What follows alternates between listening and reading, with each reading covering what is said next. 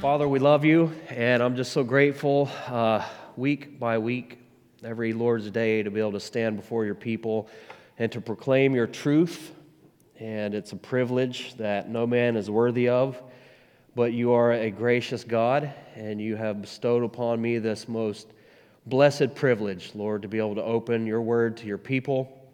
And with fear and trembling and reverence and awe, by your Holy Spirit to be able to attempt to expand upon these glorious truths.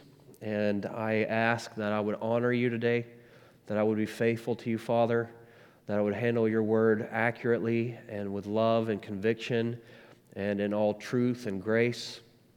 And I pray that you would give us hearts to receive these things and that we would be edified ultimately by these things, that we would grow in our knowledge of you and that we would be equipped and that we would grow in our love for you. God, you are amazing, and we praise you. You're worthy of our praise. God, receive our praise. Thank you that our praise is acceptable to you in Christ, because we are in Christ. We are a well pleasing people in your sight, and our praises rise to the heavens as a sweet smelling aroma, and we rejoice even now, Lord, by faith in that reality. And so, God, be, be glorified here today, and may your Holy Spirit move mightily in our hearts and in our minds. In Jesus' name, amen. Amen, amen. All right. Well, today we're going to conclude our series on the topic of God's sovereignty.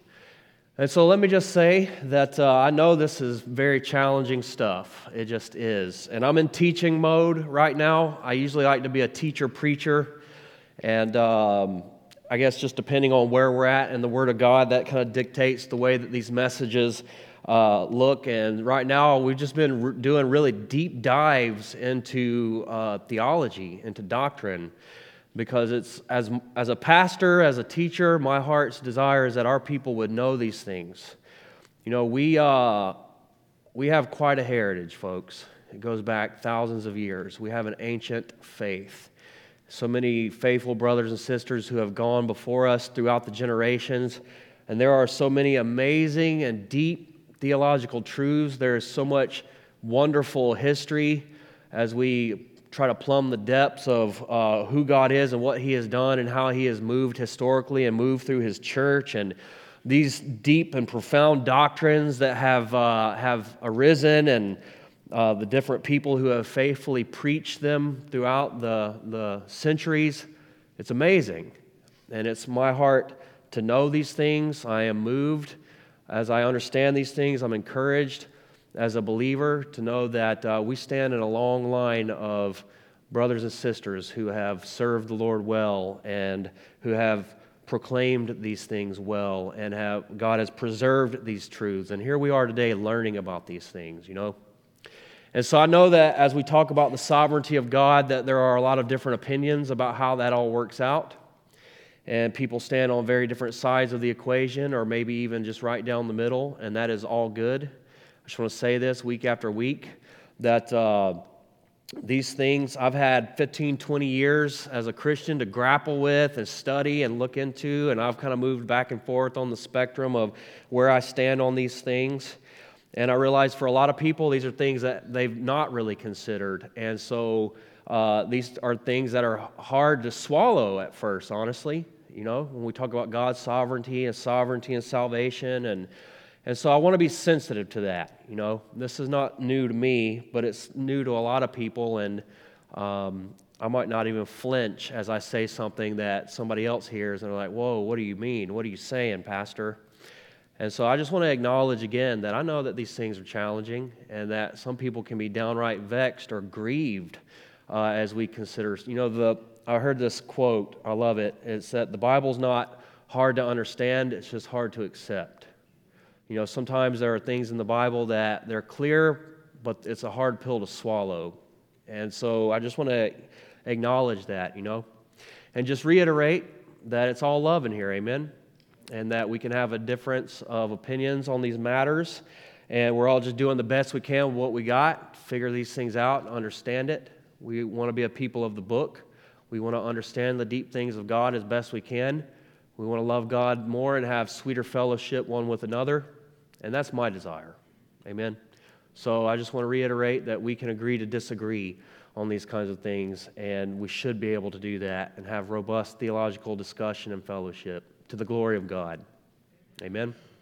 And so I say that, I actually want to do that. You know what I mean? I want to walk that out, and I believe that I am, and I believe that we are, and I just want to see that continue on. So, with that, today we're going to conclude our series on God's sovereignty, and really I would say the thrust of this is the necessity of God's sovereignty. God's sovereignty is necessary, and I'll explain what I mean by that as we go. Now, I think it would be helpful for us just to revisit a couple of short definitions on sovereignty. And so, uh, one definition the sovereignty of God is the Christian teaching that God is the supreme authority and all things are under his control. I think we hear that, we love that. Our heart rejoices in that truth. Thank you, God, that all things are ultimately under your control and that you are supreme in authority. You are sovereign, you are preeminent. Another definition says that God's sovereignty is his absolute right to do all things according to his own good pleasure. And the scriptures are very clear about that from cover to cover. God does all that he pleases, he does what he does for his own good pleasure and for the glory of his own grace. One last definition says God has the rightful authority, the freedom, the wisdom, and the power to bring about everything that he intends to happen. And therefore, everything he intends to come about does come about, which means God plans and governs all things. So God is very much in control. He declares the end from the beginning. Our God is in heaven, he does all that he pleases. He works all things according to the counsel of his own will, to the praise of his own glory for the good of his people and for the furtherance of his own plan. And that is the testimony of the Word of God from cover to cover, right? Well, that also comes up when we talk about salvation, and that's where it gets sticky. That's where, that's where people start to get, you know, really ready to draw their swords and go to battle. Just how sovereign is God, especially when it comes to salvation. And so the reason that I've really slowed down the way that I have to a crawl, even, is I would say that these few verses that we've been considering over the last few weeks are one of the places where these doctrines come together in such an incredible way, straight from the mouth of our Lord and Savior, Jesus Christ. And so I just want us to read together. I want us to look at verses 35 through 44. Some of this we have already studied over the last couple weeks. And then we're going to move forward a couple of verses today and complete this little text. And I just want us to see it all together again because we can really get lost in the uh, minutia of this. And so I just want us to look at the text together. And so I'll read, we're in chapter 6, verse 35. it says, And Jesus said to them, I am the bread of life. He who comes to me shall never hunger and he who believes in me shall never thirst. But I said to you that you have seen me, and yet you do not believe. All that the Father gives me will come to me, and the one who comes to me I will by no means cast out. For I have come down from heaven not to do my own will, but the will of him who sent me. This is the will of the Father who sent me, that all he has given me I should lose nothing but should raise it up at the last day. And this is the will of him who sent me, that everyone who sees the Son and believes in him may have everlasting life. And I will raise him up at the last day. The Jews then complained about him because he said, I am the bread of life which came down from heaven. And they said, Is this not Jesus, the son of Joseph, whose father and mother we know? How is it then that he says, I have come down from heaven? Jesus therefore answered and said to them, Do not murmur among yourselves. No one can come to me unless the Father who sent me draws him, and I will raise him up at the last day. So, as I said, in this text right here, there are really four major theological doctrines, if you will, topics that converge, that come together. And so I just wanted to slow down and treat each one of these one by one. Uh, you know, I, I, at one point I had a sermon that had all of this in one sermon. I just thought this is uh, insane. You know, you can give people so much that they get nothing. And I thought I really need to just slow it down a little bit and work through these things. Because I just wanted to try to, you know, as I learned these things over the years, I just want to share with you guys the, the fruits of my labor, the things that, that I have learned, and as best as I can understand it, why I have landed where I have landed according to the Word of God, the Scriptures. And so that, that's where we're at. So, just in this text alone, right here, the first thing that we see, Jesus says, All that the Father gives to him will come. And so we talked about how that is the elect, what the Bible calls the elect of God, the, the chosen of God. And that is the certainty of salvation for the elect. God has purposed to give an innumerable multitude to his Son, who will be uniquely qualified to glorify him and worship him forever as the Lamb who was slain, who is worthy of glory. Amen? And so that's the first thing that we see. And then he says that of all that the Father has given him, he would not lose one. He would not lose one. So that is absolute security. Every one of us who have been given to the Son by the Father, we will never be lost. Now that is now that's just ministers to the heart. That's medicine for the soul. There shouldn't be anything controversial about that. That should bless us. And I, I gave that one to Pastor Dan last week, so I gave him the easy one. You know, I, uh, I, I got, I'm preaching the hard stuff. I gave him the, the easy one. And so that was, you know, me just blessing that brother. And he came with it, man. He delivered. Gosh, that ministered to my heart last week. Those are the kinds of things that we need to be reminded of, man. Absolutely secure, can never be lost. And I love that, that, that, you know, the question is not can a Christian lose their salvation, it's can Jesus lose a Christian? No, he cannot.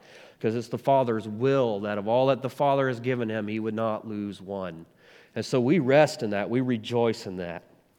Well, today, I read here in the text just a moment ago those, uh, those last verses there. We're going to revisit those. But if you were paying attention, you may have noticed that Jesus said, No one can come to me unless the Father who sent me draws him. No one can come to me unless the Father who sent me draws him, and I will raise him up at the last day. And so I want to answer two questions really. In, the, in our time today and the remainder of our time, I want to answer two questions that arise from that one little statement there in verse 44. And that is, why can't anyone come to Jesus unless the Father draws them? Scripturally, why can't anyone come to Jesus unless the Father draws them? And number two, what does it mean to be drawn by the Father? What does that mean scripturally, theologically? We have to think deeply about these things. Amen? And so that's what we're going to look at today. And so, everybody good? You sleep yet? I remember one time I was in a Bible study and uh, the pastor was teaching, and he said someone was starting to nod out, and uh, somebody started to wake him up, and he said, "No, let him let him sleep." He said, "You know, sometimes what people need more than anything is just a little bit of sleep, and so I'm I'm here to minister, and so if what they if that's what they need, let them have it, right?" And so uh, I made the mistake of saying that one time in a Bible study, and this guy was like, All right. He laid down on the couch, literally.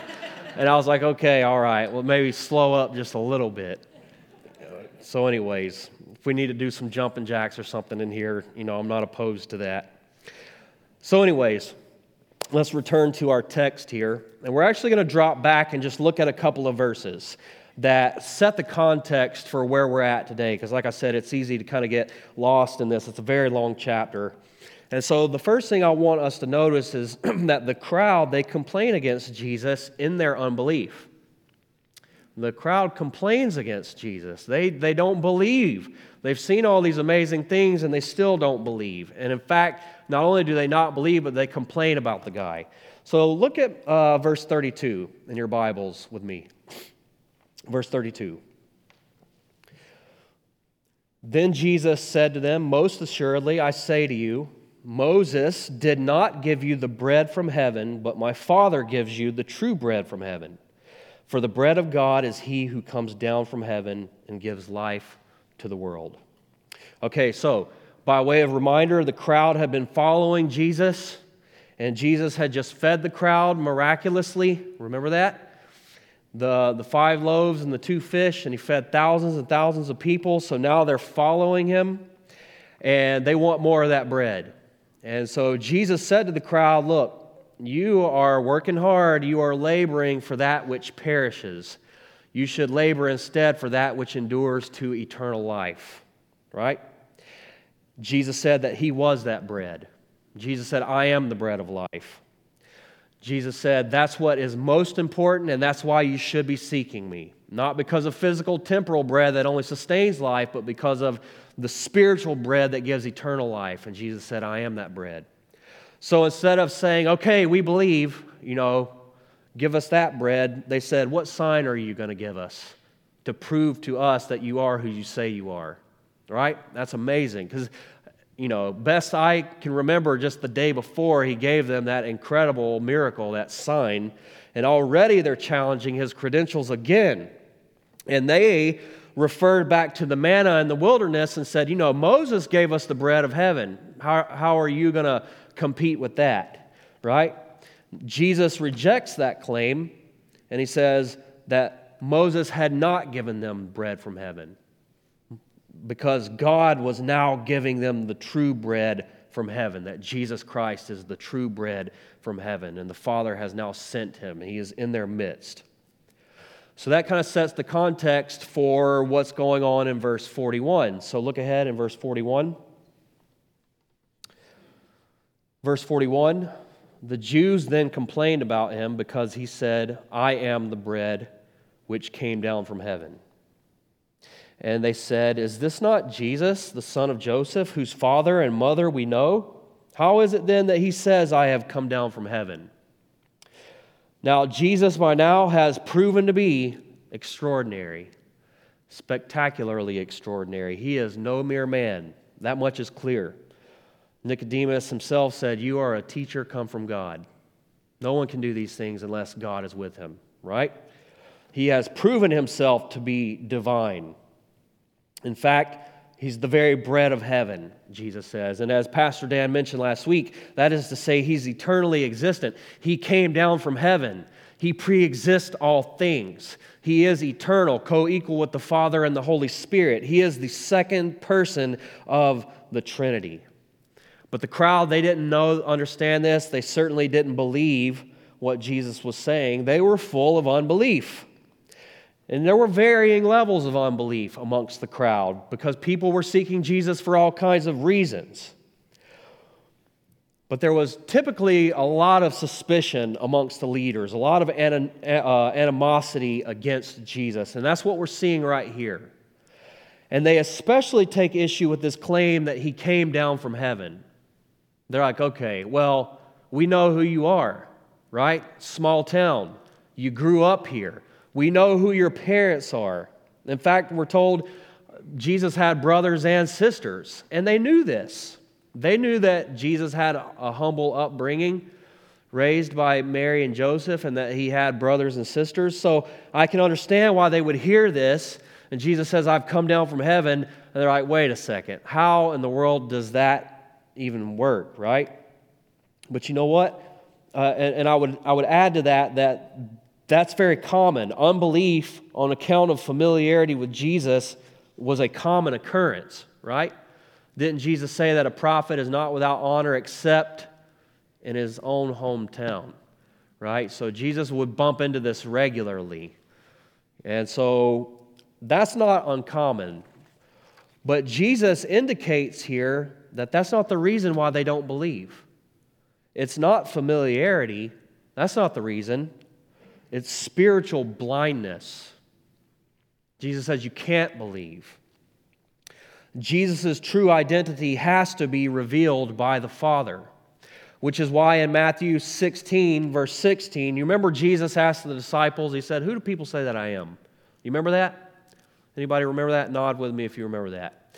Jesus said, Who do the people say that I am? And they said, Well, some people say you're, you know, you're Elijah or you're one of the prophets. And he says, Well, who do you say that I am? And then it says this in Matthew 16 16 Simon Peter answered and said, You are the Christ, the Son of the living God. Now, listen to Jesus' answer. Jesus answered and said to him, Blessed are you, Simon Bar Jonah, that means son of Jonah, for flesh and blood has not revealed this to you, but my Father who is in heaven. This is spiritual divine revelation. He says, The only reason that you know this, Peter, is because God Himself has revealed it to you. You didn't just hear this from somebody else and receive it and accept it. There's a reason why everybody else doesn't get who I am and you do, and it's because God Himself has allowed you, graciously allowed you to know this and to believe this. And that is essentially what Jesus is explaining to the unbelieving crowd here. You can't come to me. You can't come to me unless the Father allows it, unless the Father grants it, unless the Father Himself draws you, calls you. And so Jesus had already uh, said that all that the Father gives him would come to him. That is to say, that they would believe him savingly. All that the Father gives me will come and they will believe. That's what Jesus is essentially saying. And that implies that they had not believed because they had not been given, right? They had not believed because they had not been given. Then Jesus takes it a step further and says, No one can come to me unless the Father calls them. That's what he says, isn't it?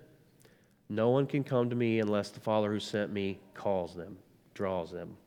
And so, with that, um, the, the next point, and I would say the, really the, the ultimate point here, and what we're going to spend the rest of our time looking at, point two, Jesus explains that they don't believe because they can't believe. They don't believe because they can't believe. So look, uh, look at verse 43 with me. 43 to 44. Jesus therefore answered and said to them, Do not murmur among yourselves. No one can come to me unless the Father who sent me draws him, and I will raise him up at the last day.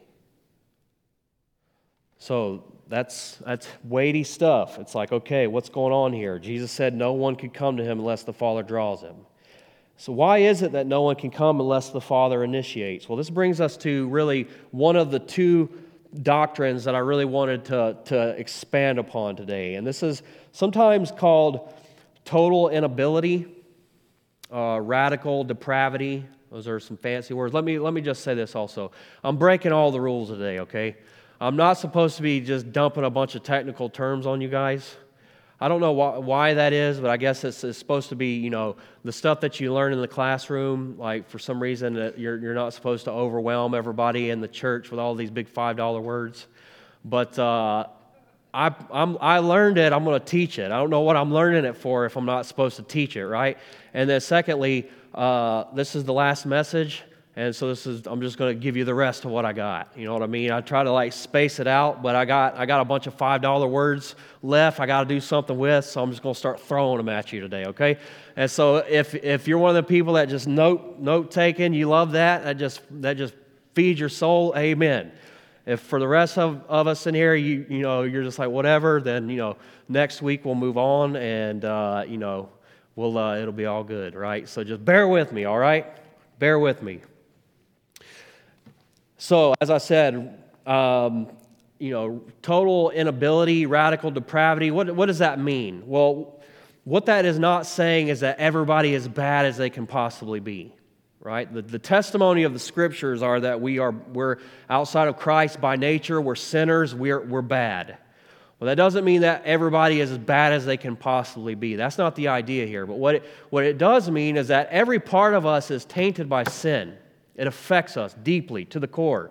Our intellect, our emotional uh, faculties, capacities, even our physical being itself is tainted, ravaged by the effects of sin. We are dying slowly every day, right? Death came into the world and has ravaged all of humanity because of sin. And so this is really kind of the cornerstone of all of this is that are we so bad because of sin that we cannot we cannot relate to God in a way that pleases Him, in a way that uh, we can't interact with God savingly because we are so helplessly, hopelessly lost, bound by our own sinfulness, our own sinful condition. That's, that's really the crux of this whole debate. And so some people say, well, we're bad, but we're not that bad. We still have the ability to respond to God, to just to, to choose to respond or to choose to not respond. We have that capacity in us. Others say, actually, that's not the case. The testimony of the scripture seems to indicate that we're all kind of jacked up. That's another one of the $5 words right there. I'm just kidding.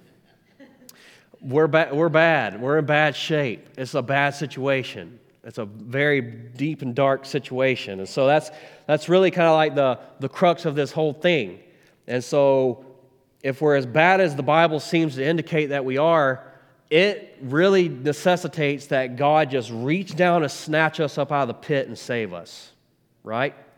And so I just want to consider some scriptures from the, from the Word of God that I think helps kind of paint the picture for what, what is our condition truly.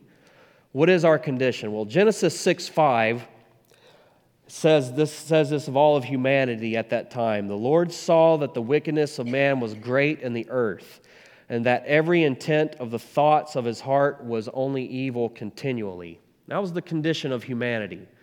And then God destroyed the world in a flood. Why did he save Noah? It says because God had favor with Noah. He found Noah found favor in the sight of God. It was pure grace. Pure grace. As soon as the flood was over, Noah gets drunk in his tent and it just all goes bad. And then as soon as the world repopulates, it's just evil again. Why? Because even Noah himself was not good. It was that God gave him grace, God gave him favor. And so this is the propensity of humanity. It just goes in this direction. It's just the way that we are. And as I've said before, if you have children, you know this very well. We, it's, we see it right there in front of us depraved little sinners, you know, and I'm just dealing with it all the time. And so I understand, right? What else does the Bible say? The Bible says that the heart is deceitful above all things, desperately wicked. Who can know it? Our hearts, the Bible says, are deceitful. That means that we can be deceived. We are deceived. We don't even know how bad we actually are.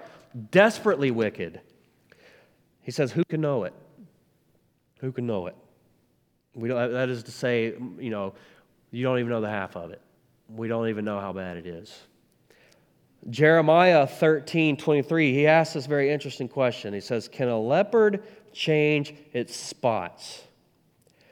Then may you also do good who are accustomed to doing evil. That is to say, man, uh, a leopard can't change his spots. That's an obvious answer, right? Well, then you can no more reform your own heart. You can no more go from being bad to being good than a leopard can change its own spots, right? That's what, that's, that's what he's saying here.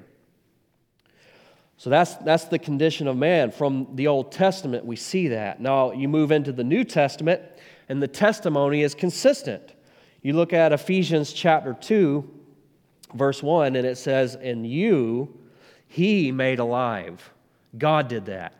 You, God made alive, who were dead in trespasses and sins. We were dead, dead in sin, in which you once walked according to the course of this world, according to the prince of the power of the air, the spirit who now works in the sons of disobedience. So, dead in sin, sons of disobedience. That was us. But it goes on. Verse 3 Among whom you also uh, among whom also we all once conducted ourselves in the lust of our flesh, fulfilling the desires of the flesh and of the mind, and were by nature children of wrath. He said, All of us, all of us were in this condition. By nature, children of wrath, just as the others. So, dead in sin, sons of disobedience, by nature, children of wrath. That's a pretty bleak place to be. It's a grim situation. Paul goes on to describe this in 2 Corinthians. In 2 Corinthians chapter 4, verse 3, he says, But even if our gospel is veiled, it is veiled to those who are perishing. Listen to this, whose minds the God of this age have blinded. Satanic blindness. It says, who do not believe lest the light of the gospel of the glory of Christ, who is the image of God, should shine on them. For it is the God who commanded light to shine out of darkness, who has shone in our hearts to give the light of the knowledge of the glory of God in the face of Jesus Christ. So we're blinded. It's a satanic blindness. And it is God who causes the glory of his Son to shine in the darkness. His face shines, giving us the knowledge of the glory of God in the face of Jesus Christ. Amen? But that's God's doing. Apart from that, we are blind, we are dead. I know this really just blesses all of us this morning. I realize this is like, you know, thank you. This is encouraging. That's just what I needed. I was so encouraged, I just needed to be taken down a peg, you know? That's not my intention here. Look, I just I want to make much of God. I want to exalt Christ. And so, in order to, uh, to really understand the, the magnitude of God's love and grace and the cross, we got to know. I haven't hit the pulpit a long time. I just had to do it. We got to know just what God has saved us from, from where we have come. You know, from the guttermost, straight out the gutter, God just pulled us out. Amen?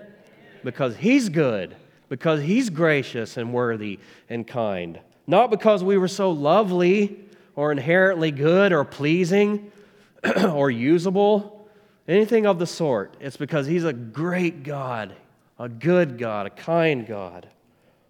And so this is, this is our situation. Sometimes people will talk about, hey, it's like this. You're, you're drowning, you're, you're out in the lake swimming desperately, and you just need some help, and God throws you a lifesaver, but you have to take the lifesaver. Right? I don't think that's the way that the Bible portrays it. I think the Bible portrays it. We're, we're in the bottom of the lake, we're already dead. And Jesus swims down and pulls us up and resuscitates us, brings us to life. Right? And so, again, what, what I'm trying to say here is that in our, in our unregenerate state, before we knew Christ, before we were born again, before we were alive in Him, the Bible seems to indicate that we, we just did not have the capability to do anything that would please God. Anything. In fact, that's what Romans 8 7 says. Because the carnal mind is enmity, that is the unregenerate mind, because the carnal mind is enmity against God, for it is not subject to the law of God, nor indeed can be. So then, those who are in the flesh cannot please God. There it is. The carnal mind, the unbelieving, unregenerate mind, is not subject to the law of God. It cannot be. You cannot do God's will. You cannot keep God's law. You cannot please Him in any way. That's what it says. That's what the Word of God says. Well, here's the thing Hebrews 11:6 says that without faith it is impossible to please him. For he who comes to God must believe that he is and he is the rewarder of those who diligently seek him. So what is pleasing to God ultimately? What pleases God? Faith. Faith. We're saved by what? Faith. Faith in the gospel, believing in Jesus. Well, that is what pleases God. But then Romans 8 7 says that the unbelieving, unregenerate person cannot please God, right? They can't exercise faith. They're bound, they're dead, they're blind, hopelessly, helplessly lost. Well, Ephesians 2, Ephesians 2 has the solution. It says, For by grace you've been saved. It's the grace of God that reached down into that hopeless and helpless situation and pulled you up. It says, You have been saved through faith. There it is, faith, right? But then it says this, and that not of yourselves, it is the gift of God, not of works, lest anyone should boast. Faith is the gift from God. Even the very faith that it took to believe, God graciously gives us that, right? We can't please God. There's nothing that we can do to please Him. The only thing that pleases Him is faith. We can't even do that. So God, through grace, by his grace, gives us faith to believe so that nobody can boast before God. Amen? I can't boast about anything. There's only one thing in my salvation that I can boast about the sin that made it necessary. Right? I can, I can, I can take credit for that. My sin made it necessary for God to save me, and God saved me graciously, mightily. to the uttermost. It's all God's grace, right? And that to me just seems to be how all of this ties together. God graciously and supernaturally takes our hearts of stone out and puts in its place a heart of flesh, a bleeding heart. Amen? I believe this is why Jesus said that no one can come unless the Father draws them. And this brings us to the next part of the equation. What is it to draw? What does it mean that the Father would draw or call? Well, this is sometimes called um, effectual grace. Note takers, effectual grace. Uh, and what that simply means is that when God shows grace, when God extends grace, it will be effective. It will bear fruit. It will produce something, right? When God causes the light of the gospel to shine in your heart, you will respond. How can you not respond? And that's, that's the idea here. So that's what it is the, the drawing of God or the calling of God, that is the effectual grace of God. That is when God gives grace to an undeserving sinner and they believe the gospel message. That is God's grace. I think Paul uses this language, Galatians 1 15. He says, But when it pleased God, who separated me from my mother's womb and called me through his grace to reveal his son in me. When Paul was a, a baby, born, it, was already, it's there. God, who separated me from my mother's womb, called me through his grace. It had already been determined. God was going to use Apostle Paul, was going to use him. And it was through grace that he was called and his son was revealed. In Acts 16, maybe you know the story of Lydia. It says, Now a certain woman named Lydia heard us. This is in Philippi. Uh, it says she was a seller of purple from the city of Thyatira who worshiped God. The Lord opened her heart to heed the things spoken by Paul. God did that. God opened her heart. That's what it says, right? The Lord opened her heart to heed the things spoken by Paul.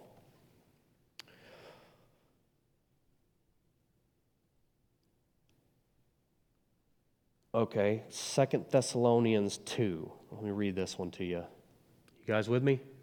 All right, Second Thessalonians 2, verse 13.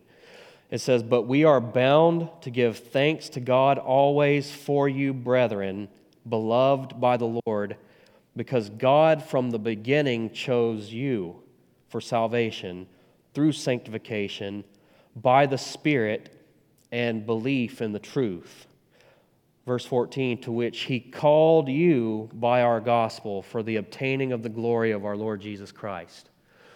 And so it says right there that God, from the beginning, chose you for salvation by the Spirit. The Spirit sanctified you, set you apart. You were called by the gospel. And so you see in that, that's, that's God's doing. That's, that's the effective call of God, the effective grace of God. When we were lost in this sinful state, God graciously regenerates the sinner's heart, calling them into salvation, calling them into the light. Um, you've been hearing me use the term regeneration. That's what, when, when Jesus said you must be born again, right? The, the rebirth, born again, that's regeneration. It's, it's when we had a, a we were dead spiritually, and then God gave us a new heart that made us alive in Christ. That's the regenerated heart, right? And we actually see that in Titus.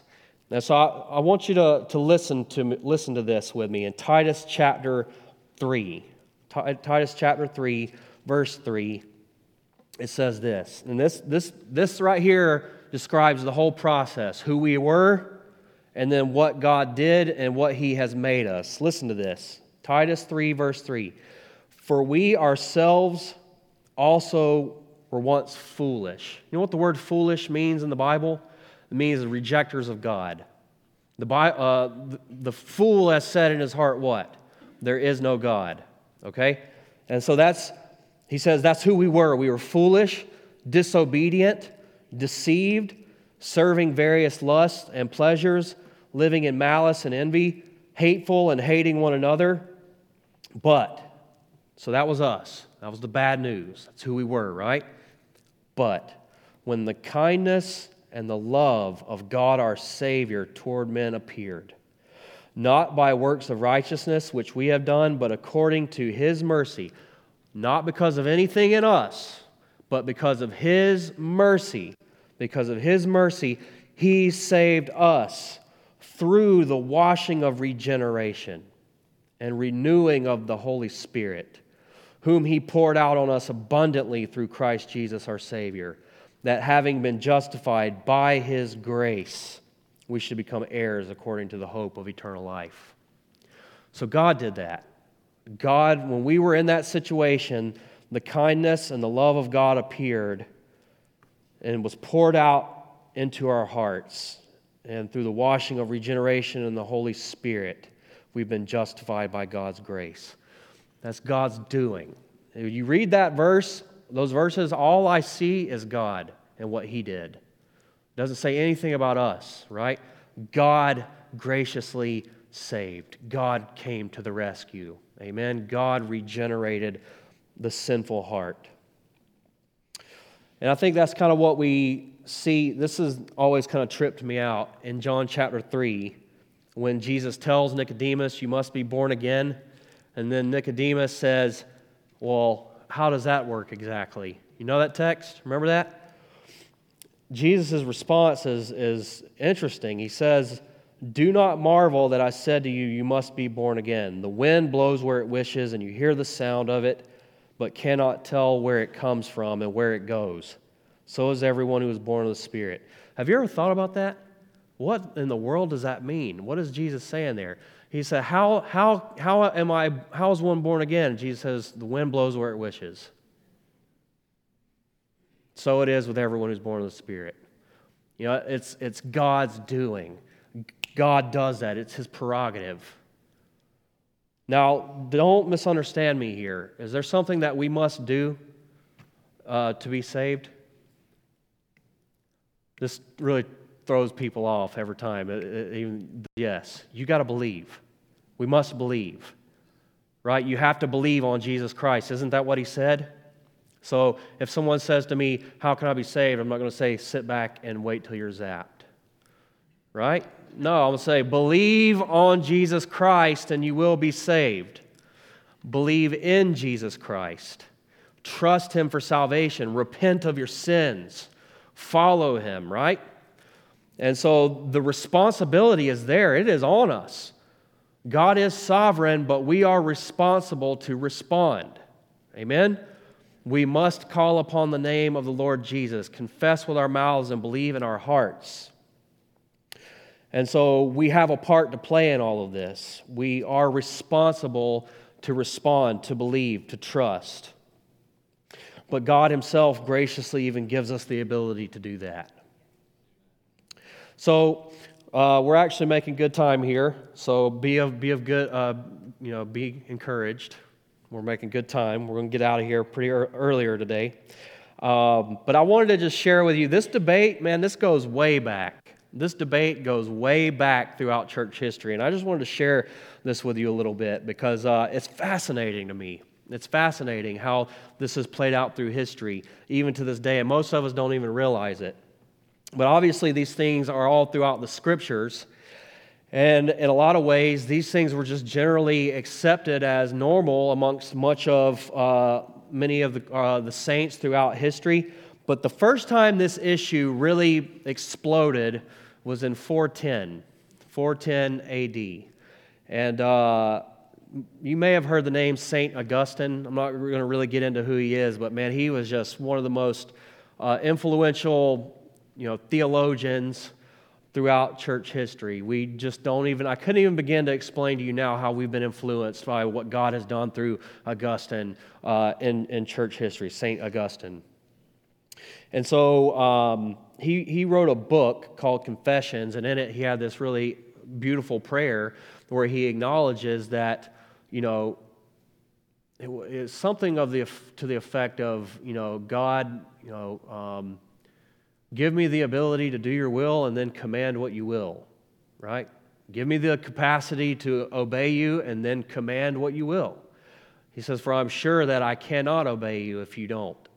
Right? And I think many of us can relate with that, right? We hear that say amen to that. I know, I know what that's like. I'll, I often will pray, you know, God, just give me the, don't we pray that? God, give me the strength to do, to do your will. Give me the, the ability to obey because we just struggle with obedience, right? It's just, it's in us, right? Well, there was a guy named Pelagius, and he was uh, from Britain.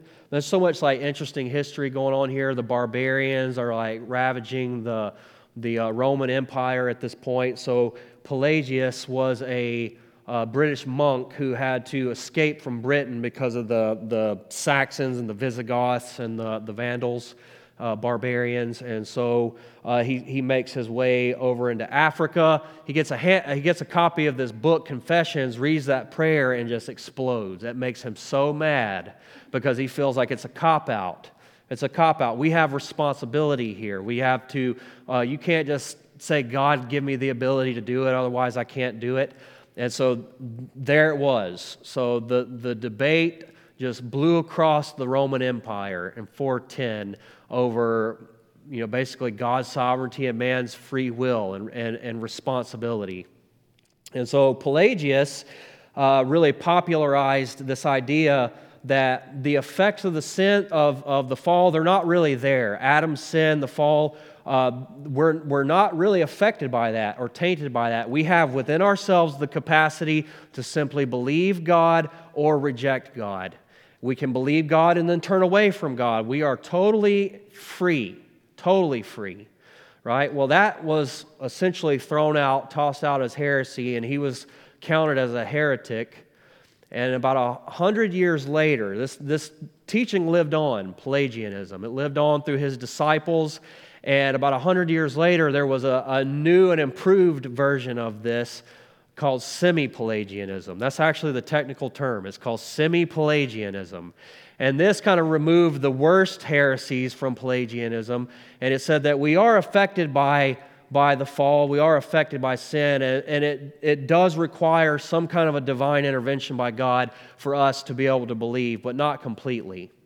And in large part, what is involved in this is a, okay, note takers, a doctrine called prevenient grace.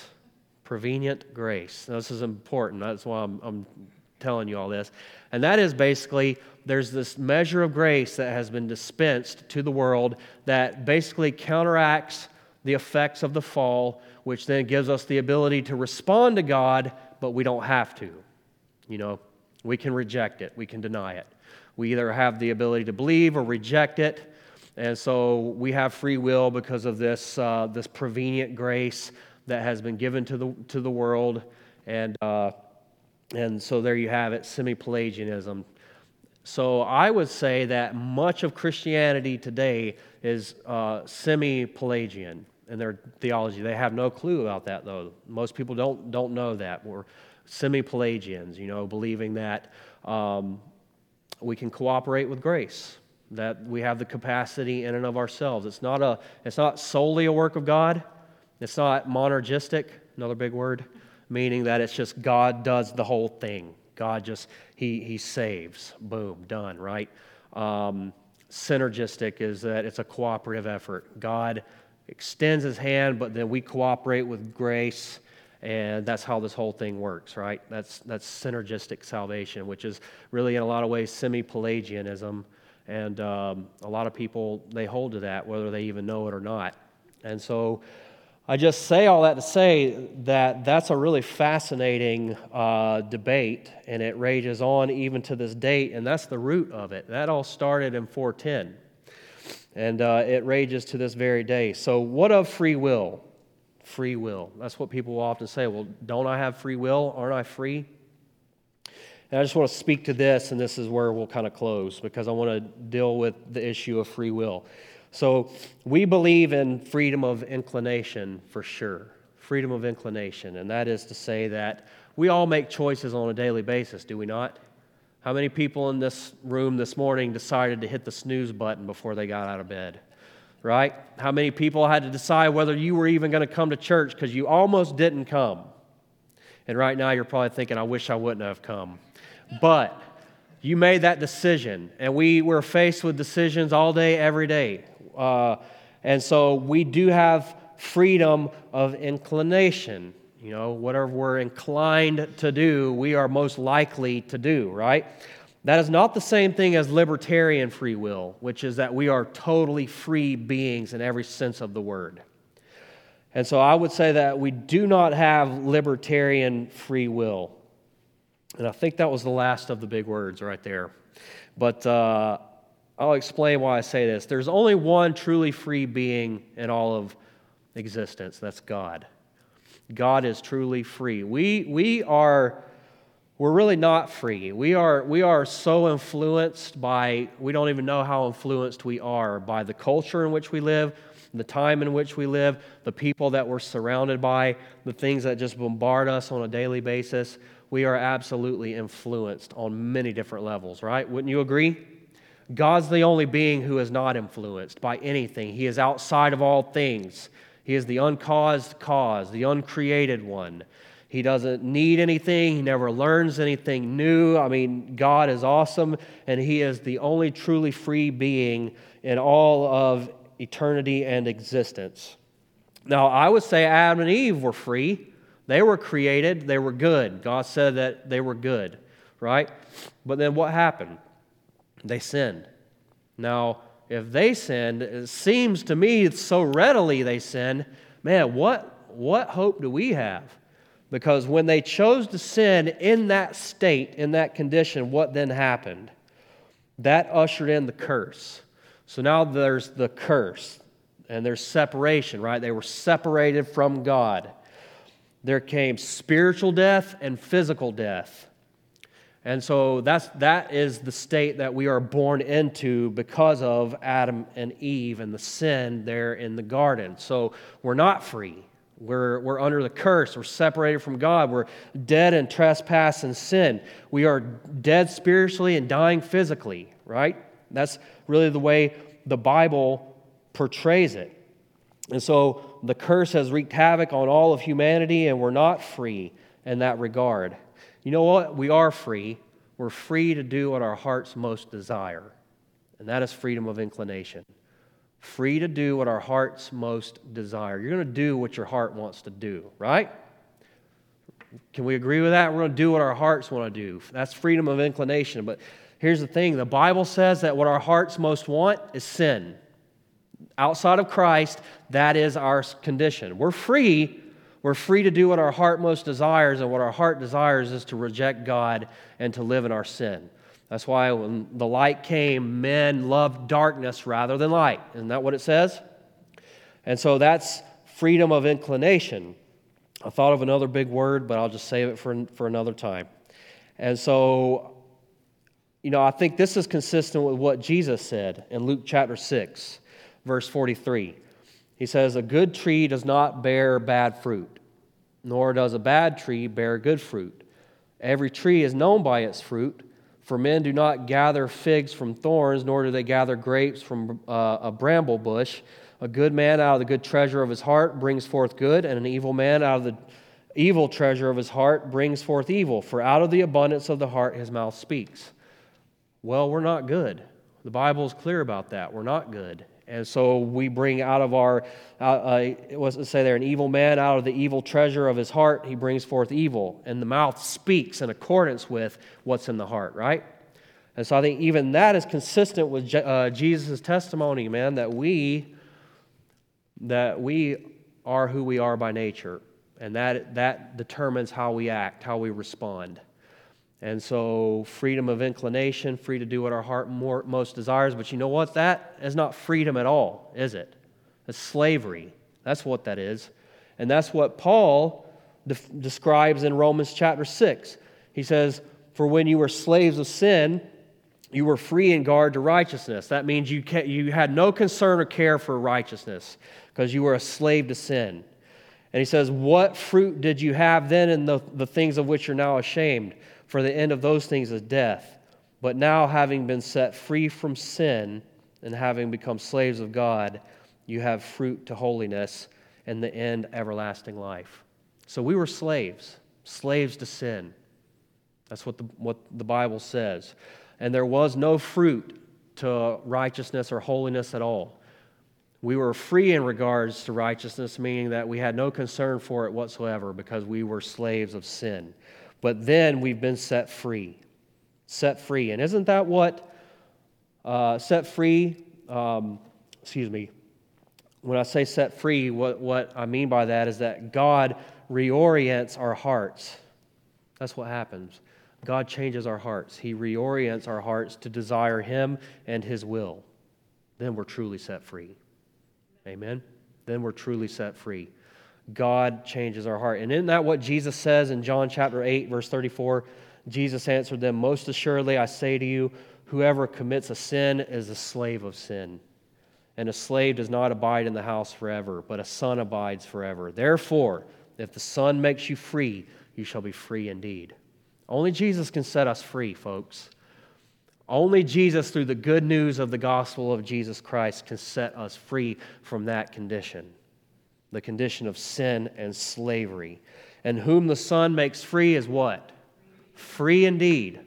Free indeed. Who the Son sets free is free indeed. So, question Does this make me a robot? Does this make my love any less valid for Him? Because that's usually the argument that, that you hear. God wants us to have sincere love. And so, therefore, we have to have an actual choice in the matter in order for it to be genuine. The bottom line is, folks, we're not robots. That just doesn't work that way. We're living, breathing, organic beings. We're not robots. But our will, our nature, it's bound by sin, it's dead in sin, and then God has to sovereignly, graciously give us a new heart with the capacity to know Him, and then we are set free, and now we are free to love Him, to love Him genuinely, to love Him sincerely, to be unfettered, to be set free, to worship Him and to obey Him. So now we are free. When you are born again by the Spirit of God, you are free. Now, we're still battling with the flesh and battling with the, with the culture in which we live, and we have an enemy of our soul, so the, the, the battle rages on, does it not? But we have been set free. We are alive in Christ. We are alive in Christ, and that is according to the good grace of our God. And to Him belongs all the glory. And, and so this is really hard for us. I want to close with this. This is really hard for us. It brings up all kinds of questions and emotions and all this, but I would just say that the reason why God revealed all of this to us, it's to one end to give Him glory as the Savior God saved us when we were enemies of Him, when we were dead in our sin and loving our sin and rebelling against a good and holy God. He saved us to the praise of His glorious grace. If it were up to me, I would not have done it because I was going full tilt after my own sinful way of living. And God intervened in my life he snatched me up out of that pit and he set my feet on the rock. He gave me eyes to see. He gave me a new heart, a heart to believe and to love him with and to serve him with and to seek to obey him with. Amen. And that's true for us in here. If you know Jesus Christ, God did that. To God be the glory. Amen. To God be the glory. So God reveals what he reveals about himself for his own glory, ultimately, and he should be exalted for it. And I know these things are hard, hard to grapple with. I know that. And I'll be the first to admit it. But it just seems to me like that is the overwhelming testimony of the scriptures if we're if we look at it openly, you know what I mean? And so anyways, to God be the glory. God's he's been good to us. God so loved the world, you know, he gave his only begotten son. He sent his son, Jesus Christ, to live the life that we all failed to live. We blew it. A million trillion times over, we've blown it. We know that, don't we?